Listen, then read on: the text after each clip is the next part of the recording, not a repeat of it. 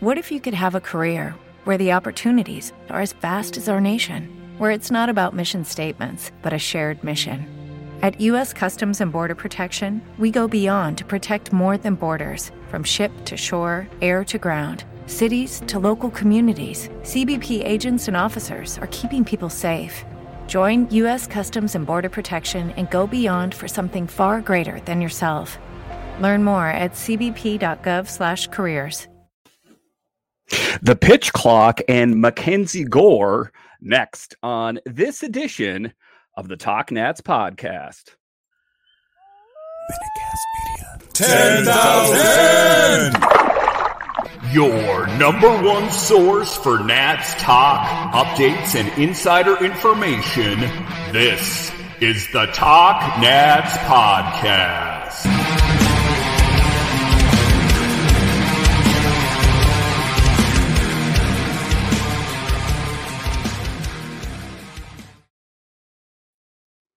Well, hello and welcome in to this edition of the Talk Nats podcast. I'm so glad you decided to join me today. As always, this podcast is free and available on all the major platforms. You can find them online at Talk Nats. Check them out at talknats.com and also on Twitter at Talk Nats. My name is Dan Holme. You can find me on Twitter. It's at DanCaps218. Today's episode is brought to you by Manscaped. Take 20% off plus free shipping when you use promo code MinuteCast at manscaped.com. So, in this edition of the Talk Nats podcast, we're going to talk about the pitch clock and ultimately what is that going to mean for Major League Baseball going forward. We know that they had the pitch clock in the minors for some time. So, some of these young guys that are that are getting worked into the rotation and relief, it's not as much um, of a learning curve is for them as it is other players. We'll talk about that. And then later in the show, we will talk about Mackenzie Gore and how he is a perfectionist but at the end of the day, is that really a bad thing? But just to get it going here, the pitch clock, that is the the biggest thing. Uh, the rumblings going on in Major League Baseball is the pitch clock. How is it advantageous for the pitcher? How is it advantageous for the batter? And how do you come together in the middle? Listen, it's been my belief for the longest time that baseball games are too long. Before the pitch clock here, some games were going three, three and a half hours who really has three and a half hours to devote to a baseball game on multiple nights per week. Uh, it's not like hockey or football where there's just, you know, maybe one to three games a week. Sometimes there's three to four game series. And a lot of times people in everyday life today, they don't have the time to sit down and watch a baseball game for three and a half hours. So I think that the pitch clock for me as a fan, it, it came along at the right time because when you take a look at it, it just seems like they were trying to use the system to their advantage. The pitcher would be on the rubber. He'd step off the rubber. He'd throw to first. The batter would, you know, fix his gloves. He would take a check swing. He'd step out of the box. Uh, there was an interesting video that I saw online, the before and after the pitch clock, that in one case, it was almost uh, two to three minutes uh, before it took a pitcher to throw the ball and for the batter to finally take a hack at it. So I think that this is coming at the right time, and I think it is going to help the brand of baseball in general. Uh, because if you take a look at it, some, the, some of the most popular sports out there now are uh, football, which is under a clock. You take a look at basketball, under a clock. Hockey is under a clock. Why would baseball be the only thing out there that was not controlled by a clock and you found gay, uh, guys out there that would just exploit it and use it to their advantage you know it would if a pitcher was getting you know overwhelmed sometimes he would take a little bit longer on his delivery. If he wanted to overwhelm a batter sometimes he would hit him with pitches at a more rapid rate. So I ultimately do think that this is best for baseball going forward. It's been something that has been spoke of for the longest time and later in the show, we will talk about Max Scherzer, yes, former national Max Scherzer, and what he's doing to try to beat the system. And it seems like something that is going to have to be um, adjusted in the off season but you know i think it's a work in progress uh, but ultimately i think that it is what is needed. They're talking about this story in MASN and the most notable effect it had on games is the length of games. Spring training games across major leagues are averaging just under two hours and 40 minutes. The average length of a spring training game in 2022 was just over three hours. And that's spring training. I remember watching games last year, even for the Nationals, that were going three and a half hours plus sometimes.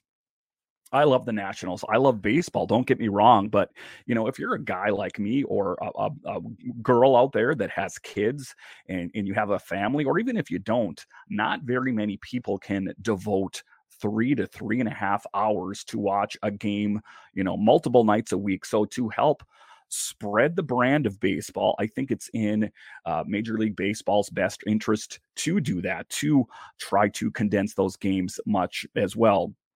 But the clock doesn't just affect the pitchers on the mound, it affects the catchers, the defense in the field, the batters in the box, the next batters up, the pitchers in the bullpen, and the coaches in the dugout. It's been an adjustment period for sure in Nats cap. Uh, the starting pitchers have enjoyed getting used to the pitch clock and the faster tempo it brings. And of course, it was going to be a learning curve, but already we're starting to see you know some of the more traditional uh, baseball guys out there. I remember FP Santangelo was against the pitch clock. He goes, "It's it, it's against everything that baseball is about." I'm fine with that if that's you know what what it's about. I just want to be able to watch games at a more rapid rate. And you know, one of an interesting stat out there from MLB.tv and even YouTube was talking about it as much is that more and more people, myself included, on some nights that I just wasn't going to be able to devote three and a half hours to a game. I was watching a condensed game where you get had the game done in about 40 minutes. And I understand that baseball games um, will never be able to be done in 40 minutes. You know, playing regular time that's ridiculous. But in, in everyday world, you know, I got a couple kids at home. I have a full time job. I host another full time podcast.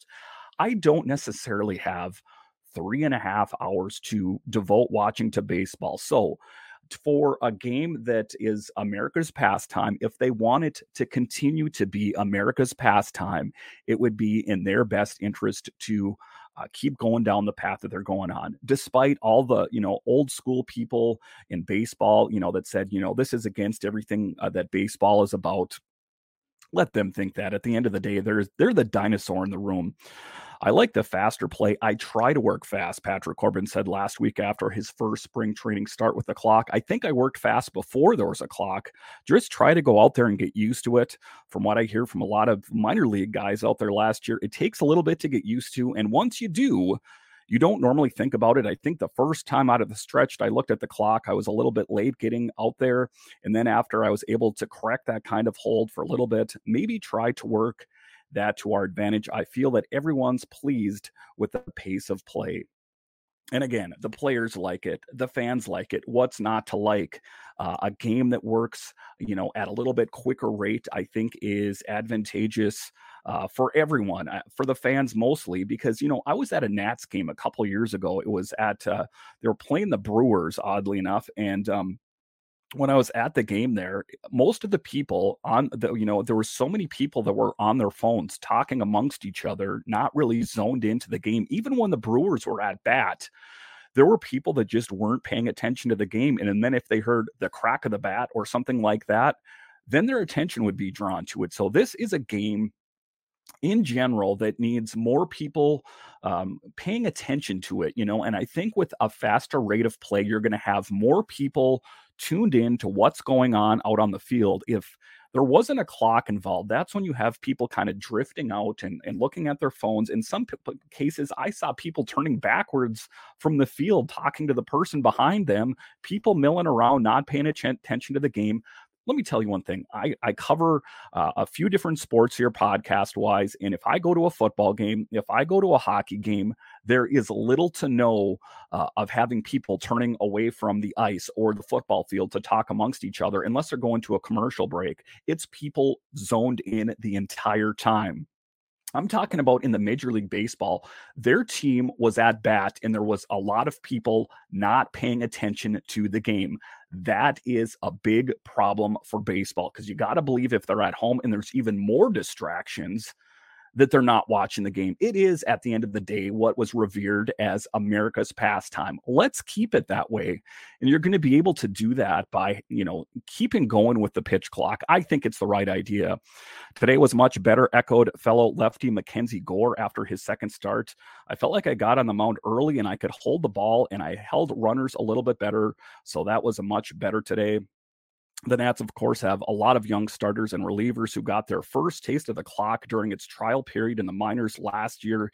Even with that experience, it has still taken time for them to adjust to spring training. Because, you know, there's butterflies. You know, you're playing in the minors, maybe it's a big deal. But when you're playing in Major League Baseball, you know a lot is more is at stake. You want to stay on the big team. You don't want to get sent back down to your respective uh, minor league team. The real money and the real success comes in the major. So even though these guys had time to get used to it down uh, in whatever team they were playing on, it is still important uh, to keep that fresh in their mind. But I think it is, you know, an advantage to those guys that had to to use the pitch clock in the minors. That it's probably less of a learning curve, of course, uh, now that they're playing on the big team here. So it is it is a good thing, I think. At the end of the day, last year national starters led the major leagues by averaging 17.8 pitches per inning. Not being efficient by throwing strikes and pitching to contact. So far this spring, Nat starters are averaging 10.47 pitches per inning, ranking in the top half of the league in terms of efficiency. I think it's been pretty good. It's definitely quick, Josiah said after his second spring training start. There were a couple of times today that I looked up and I was like, three seconds left. So just had to get uh, adjusted to that. But for the most part, I think it's been pretty good. It keeps the games going, not a lot of sitting around. So you have to kind of be on your toes. And I think the pitchers, we can take advantage of that. The more we're kind of just ready to go and knowing the pitch is ready to go. So after two innings, I think it's a pretty good time and it's exciting to see where it's going to be during the regular season. And, you know, one of the things that I had heard about is that, you know, that's fine that this is going on in preseason, but what if it was a game of major impact. I, I heard, you know, heard about the game where there was a bases loaded situation and it was called a third strike because I want to say the pitcher wasn't, or excuse me, the batter wasn't ready to go. And that was game over. It was outrage. Uh, when I was listening to it online, it was all over Twitter, and you know, all the people that are like, I, I told you this wasn't going to work. What if this was a playoff game? What if this was a World Series game? What would we do? Um, regardless, I think it's time to do this, you know, despite what everyone else thinks. I think that you have to kind of keep going ahead with this agenda of using the pitch clock. It moves it along faster. And, you know, considering that most people's attention span, especially the younger people, if you want to get younger people into baseball, you got to keep the games on a clock um, because otherwise it's just craziness. All right. So after the break here, we are going to talk about former Nat Max Scherzer and how he's kind of found a way to beat the system, if you will. We'll talk about that next. And now a special promo for Talk Nats listeners.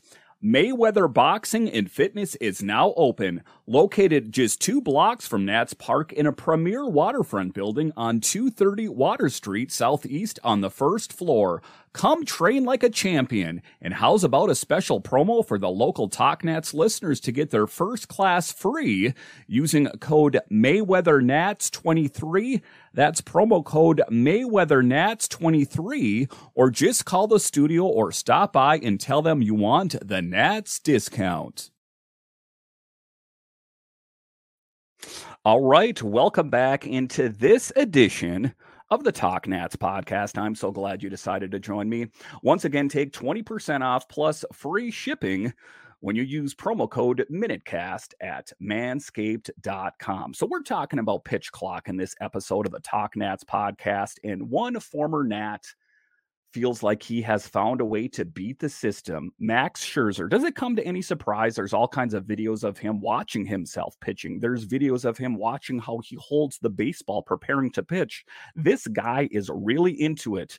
He's got the resume, he's got the track record. Um, and it, it's not really that surprising that if there was going to be one guy to figure out a way to kind of fudge it or beat the system, it would be Max Scherzer. But at the end of the day, is that what's best for baseball? Uh, I think that ultimately it is something that is going to have to get addressed in the offseason. This story in MASN, and they were talking about pitchers across the league have already tried to take advantage of the pitch clock, none more so than former Nats ace Max Scherzer. Even the competitor, Scherzer clearly had a plan for how he was going to use the clock to his benefit coming into spring training in his first start of the spring with the Mets, coincidentally against the Nats. Scherzer manipulated the pitch clock by coming set early and then either throwing very quickly or holding on to the ball until the very last second, forcing the batter to use his one timeout early in the at bat.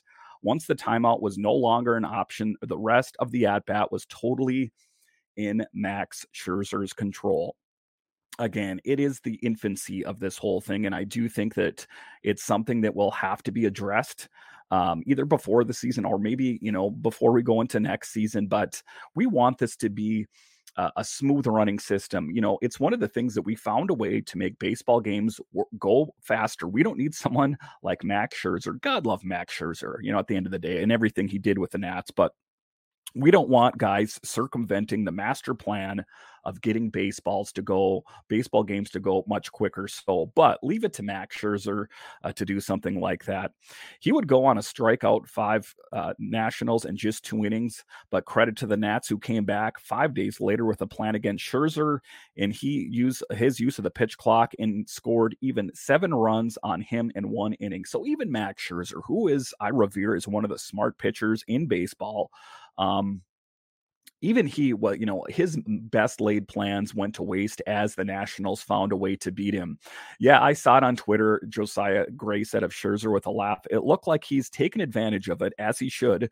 That guy has all the tools in his bag. I think even today I held it with like three seconds on or something like that to one of the hitters and then just dropped in a curveball strike. So the more you can kind of just get in their head and keep them flat footed, why not? It's a matter of you or the hitter, and we can use it to our advantage sometime. Again, what are your thoughts out there? Hit me up on Twitter at DanCaps218. We came up with a system. Do we want to circumvent it? Do we want to try to beat the system? I don't think that that's ultimately what, the master plan was when they came up with this system, but leave it to some of these innovators, uh, most notably Max Scherzer for trying to beat the system.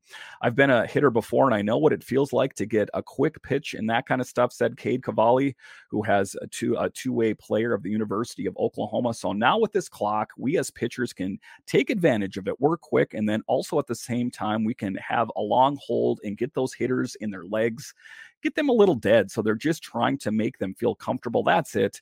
And I think this clock is allowing it. The trick will be balancing how they manipulate the pitch clock between the game plan and the in game feel. And we've already seen people trying to manipulate these plans that we're trying to make baseball uh, more of a game and not an analytical thing, you know, where they were trying to do away with the shift, but then they talked about how some teams found a way to beat the shift. And then you got guys that are trying to beat the clock.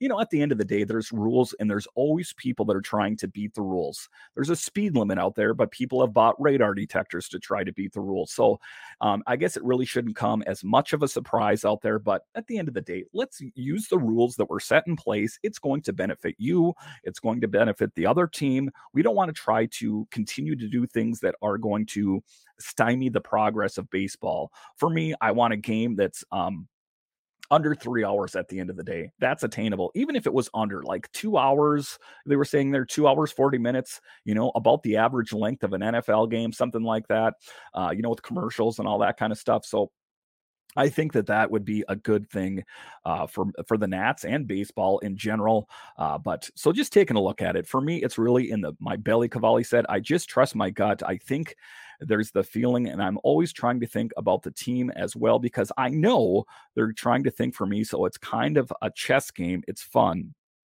So it's going to be interesting uh, to see how all this plays out in the real season. Again, when they're games of impact, um, I, again, there's people up in arms in a spring training game because it was a bases loaded that was a game ender because the batter took too much time and it was called a strike.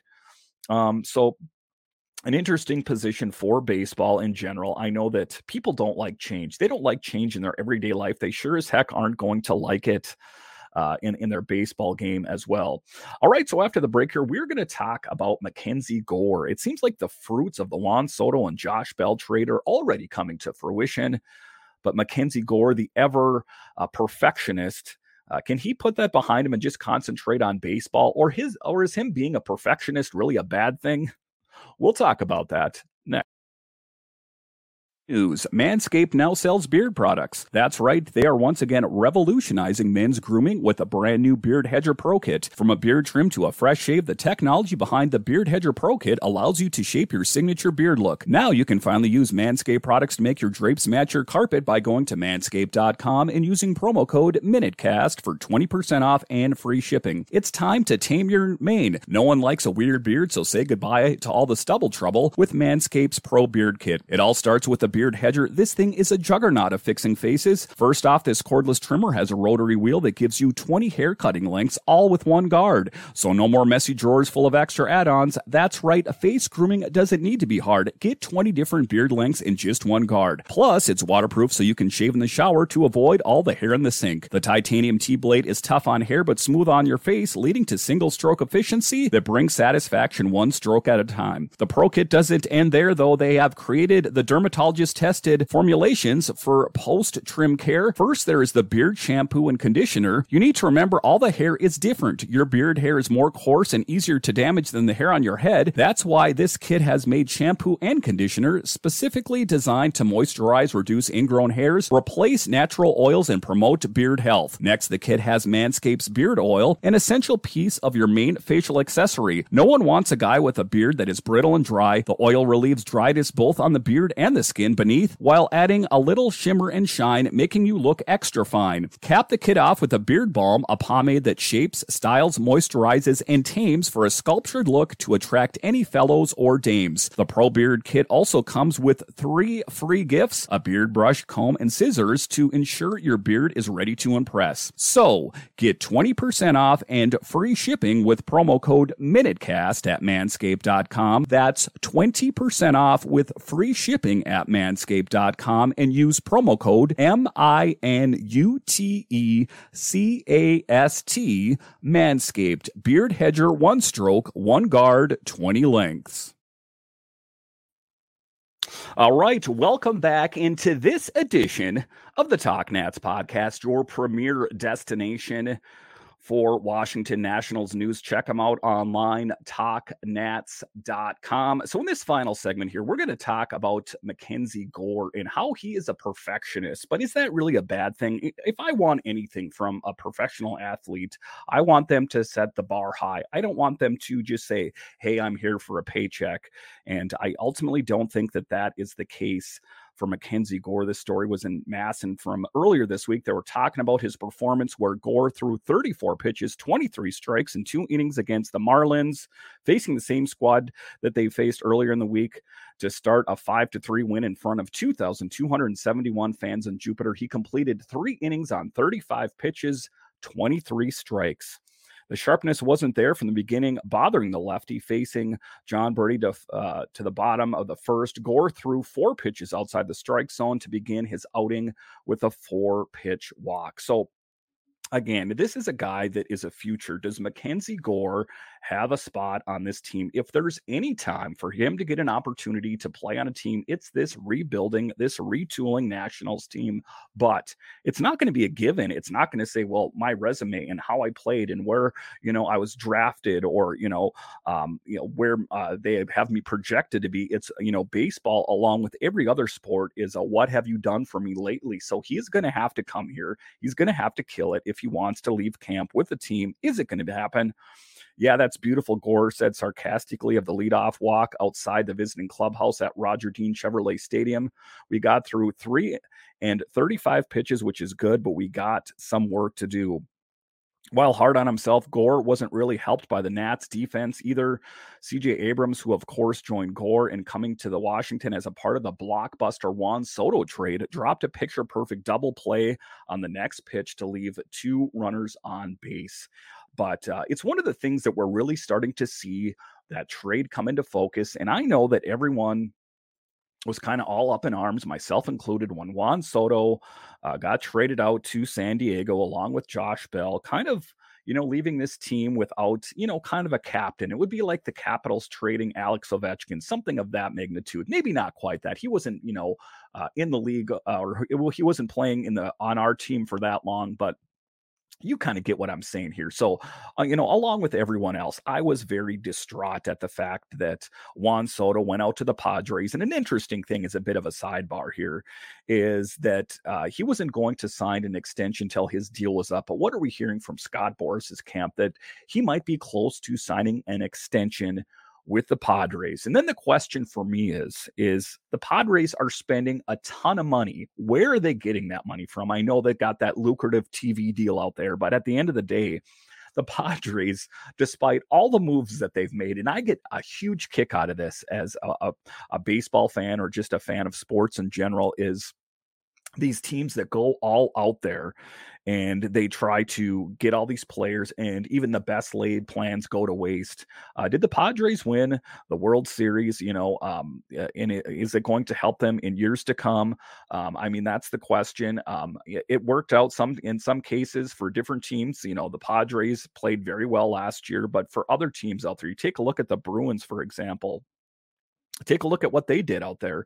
Uh, you know they made all these movements. If you wanted to you know transition to to hockey here for a minute uh, is that going to be enough for them? They have the best record in the national hockey league but is all that movement that they did is that going to be worth it? Sometimes it pays off i guess it's you know it's kind of remains to be seen if you take a look at the padres if it was worth it at the end of the day.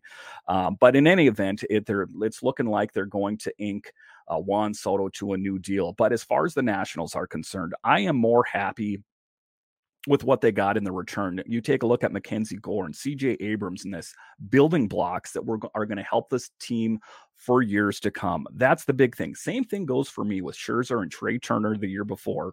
Just bummed out about that as well. If there's one player of that entire lot that bugged me the most, it was Trey Turner, uh, who I revere as one of the best shortstops in baseball, bar none, you know. And uh, now he's playing with a rival playing for the Phillies. Um, kind of a tough thing out there, you know, to see him playing. You know, now there's Bryce Harper playing on that team as well. But ultimately, at the end of the day, I wish those guys nothing but the best. I know there's a lot of boo birds and that kind of thing going on when those guys come out to bat. I wish Trey Turner in nothing but the best. Ultimately, I wish he found a way to come back to this team and he would have stayed here, but uh, it wasn't really about him. He got bounced out to the Dodgers and now subsequently is back playing closer to, to where he played before playing in Philadelphia. So kind of a tough thing going forward. But uh, again, I'm we're just starting to see the fruits of that. You know, you're seeing CJ Abrams, who is I revere as going to be uh, one of the future um, uh, you know, all stars on this team. The year before with the Trey Turner thing, we got, you know, Josiah Gray and Keibert Ruiz. So these were all building blocks that were needed uh, for this team to progress. So just taking a look back on him and Mackenzie Gore and him being caught up, you know, in his own head there. His fastball was not sharp today, Martinez said of the game. We talked about that a little bit. So we're going to do some work with him as far as mechanics. He just flies uh, open on his fastball. I think he's just trying to do too much. His breaking balls were really good. So we'll get him back on track. You saw it. I mean, he's got all bent out of shape. We got to get him to understand, to come down a little bit and know that he's going to be just fine. And I think part of that is, is he knows you know his you know what's at stake here and him finding a spot on this nationals team right so I think that you know he is a perfectionist, and it's not something that you can really tell someone to like, hey, quit being such a perfectionist. It's just a trait intrinsically of who he is as a player. And I guess I would have a guy that's more concerned and worried about playing well than a guy that's kind of you know lackadaisical and not really caring about how he plays out there. So I'll take Mackenzie Gore that way. He's just got to work on his game a little bit, and it did come. The efficiency finally came in Gore's next two frames after giving up a single and a stolen base. Uh, Gore got a ground out strikeout and a pop out to end a scoreless second. He then only needed four pitches, all strikes, for a perfect third. Although short of a pregame goal, Gore's outing was done, but he got some more work in in the Nats bullpen before finally uh, ending his day throwing 15 pitches to get up to 50 after the fourth up and down. So he was able to focus himself. He was able to find his way. Um, it's an interesting thing. How many of these guys that are revered as some of the best is Mackenzie Gore going to find his spot on this team? You want to take a, a look at another guy, um, uh, uh, Carter Kieboom, for example, another guy that has not really kind of lived up to his potential.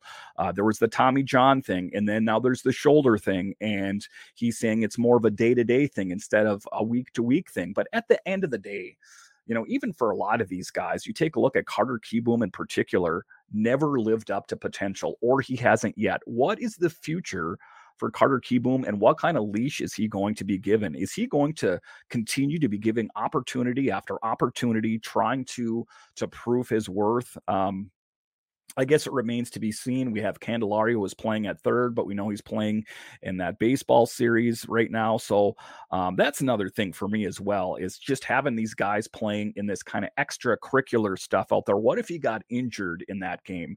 You know, uh, the third base is in question for this Nationals team and has been ultimately since Rendon, I guess I got to say, you know, before that, Zimmerman was in there. So they've always kind of had, you know, a solid guy at third until, you know, the last few years. Then it's been rough. So some tough questions ahead for the Nationals. And I really look forward to seeing who breaks camp and who is going to be on the field playing in what position and how much can we read into that um, because i know that these are young and inexperienced players it's not like you have you know, this guy that's been in the league forever. Well, chances are, if you have, you know, like Juan Soto playing in the outfield, that's where he's going to play because of who he is. His reputation precedes him, right? Um, but if you have some of these young guys who don't have a lengthy resume, um, it's really they're going to have to prove themselves. Otherwise, there's not a lot vested into them. They're going to, this Nationals team is going to try to put a winning field out on the product, on the field. Um, are they going to be able to do it? That's the question. Uh, but it is an exciting time for me as a Nationals fan, like I've spoke of on the podcast, which is primarily an audio podcast. Check out the Talk Nats podcast, available wherever you get your podcasts. Uh, we'll have video ones when we have big guests on here. But as I was talking about on, on my podcast about that as well, is just this team living up to potential and how this is an exciting time for me um, as a Nationals fan because, you know, year after year, it was pretty much copy paste the same players on the team and they were able to find a way to win a World Series and it worked. But until it didn't, right? And then all these guys' contracts, they, they kind of looked at and they're like, there's no way Rizzo was saying that we're going to be able to, you know, re sign Scherzer. There's no way we're going to be able to bring back Turner. You got the whole Boras issue going on with Juan Soto, which is just you know what it is. And same goes for Josh Bell. So you lost some big pieces on this team. It's time for this young group of players to be the cream that rises to the surface and kind of create a new identity for this Nationals team because we can't rewind time. We can't jump back to when they world won the World Series. We're not going to be able to bring, you know, all these old players back. It is what it is right now. And these new guys that have come here are going to have to be the face of the Washington Nationals going forward. And as Nationals fans, you should embrace that. Um, because that's what it's all about at the end of the day is just embracing change it's what is needed for this team um, it was something that they were up on it and you saw the rebuild come in piece by piece. You saw the guy out there pulling the nail out. The first nail that came out was uh, when Max Scherzer came. Then the other nail came when Trea Turner, and then Juan Soto, and then you know Josh Bell, amongst many other players that left here. Right, so it's dismantled. They effectively tore the house down. There's barely a few studs holding it up. Who is going to be the next group of players that's going to pick up a hammer and say, let's put this thing back together again? Let's bring some respect back to the district uh, for the Washington Nationals. We're a team that won a World Series not too long ago. Let's not anyone tarnish our reputation. Let's show everyone in Major League Baseball that we're the team to beat. And I understand it might not be an easy thing that they might not even be competitive or, uh, you know, make it to the playoffs this year, but it's building blocks. They have got to get better. Um, right now, or they're going to be like the likes of the Pittsburgh Pirates, who are perennially losers always, every year. You know, the Pirates are going to suck. It's just a thing. I'm sorry if there's any Pittsburgh fans watching this. You should know that by now anyway. That is not who this Nationals team is. They have a history of winning, and I think that they want to keep that reputation uh, going forward that they're winners. They're not this team that's just forever toiling in no man's land. That's what we expect from this Nationals team, and I think they will deliver. All right, once again, I want to thank you for joining me on this edition of the Talk Nats podcast, your premier podcast on the Washington Nationals. Make sure and subscribe on whatever podcast uh, platform you use, whether it's Apple, Stitcher, Spotify, make sure and hit that subscribe button. That way you will know when the new podcasts are available. This is still the preseason, and I'm planning on getting out as many podcasts as I possibly can. Some of you may or may not know I'm also the host of Locked On Capitals. So if you're a Capitals fan, head on over, give me a like or subscribe over there as well. But uh, until the hockey season's done, it is going to be that's going to occupy a good chunk of my time. But once the cap season is done, it's going to be full on baseball here. Uh, I plan on having podcasts uh, in my doing my level best to have them after every game that I possibly can uh, to be your destination uh, for Washington Nationals podcast. Generally, they're not uh, a 30 minute plus uh, podcast. I usually try to keep them to like 15 to 20 minutes just because I know it's a busy world out there and not many people have that much time to devote uh, to listening to a podcast. So that's my goal is to make it around a 15, 20 minute podcast until I have a guest on the show. And we have some guests that we're working on having on this show going forward as the the regular season is getting closer and closer those ones will go a little bit longer but that's my goal my mission on it is to keep it a short uh, concise podcast breaking down what is going on with your Washington Nationals. So, once again, thank you for joining me on this edition of the Talk Nats podcast. And I'll talk to you again next time.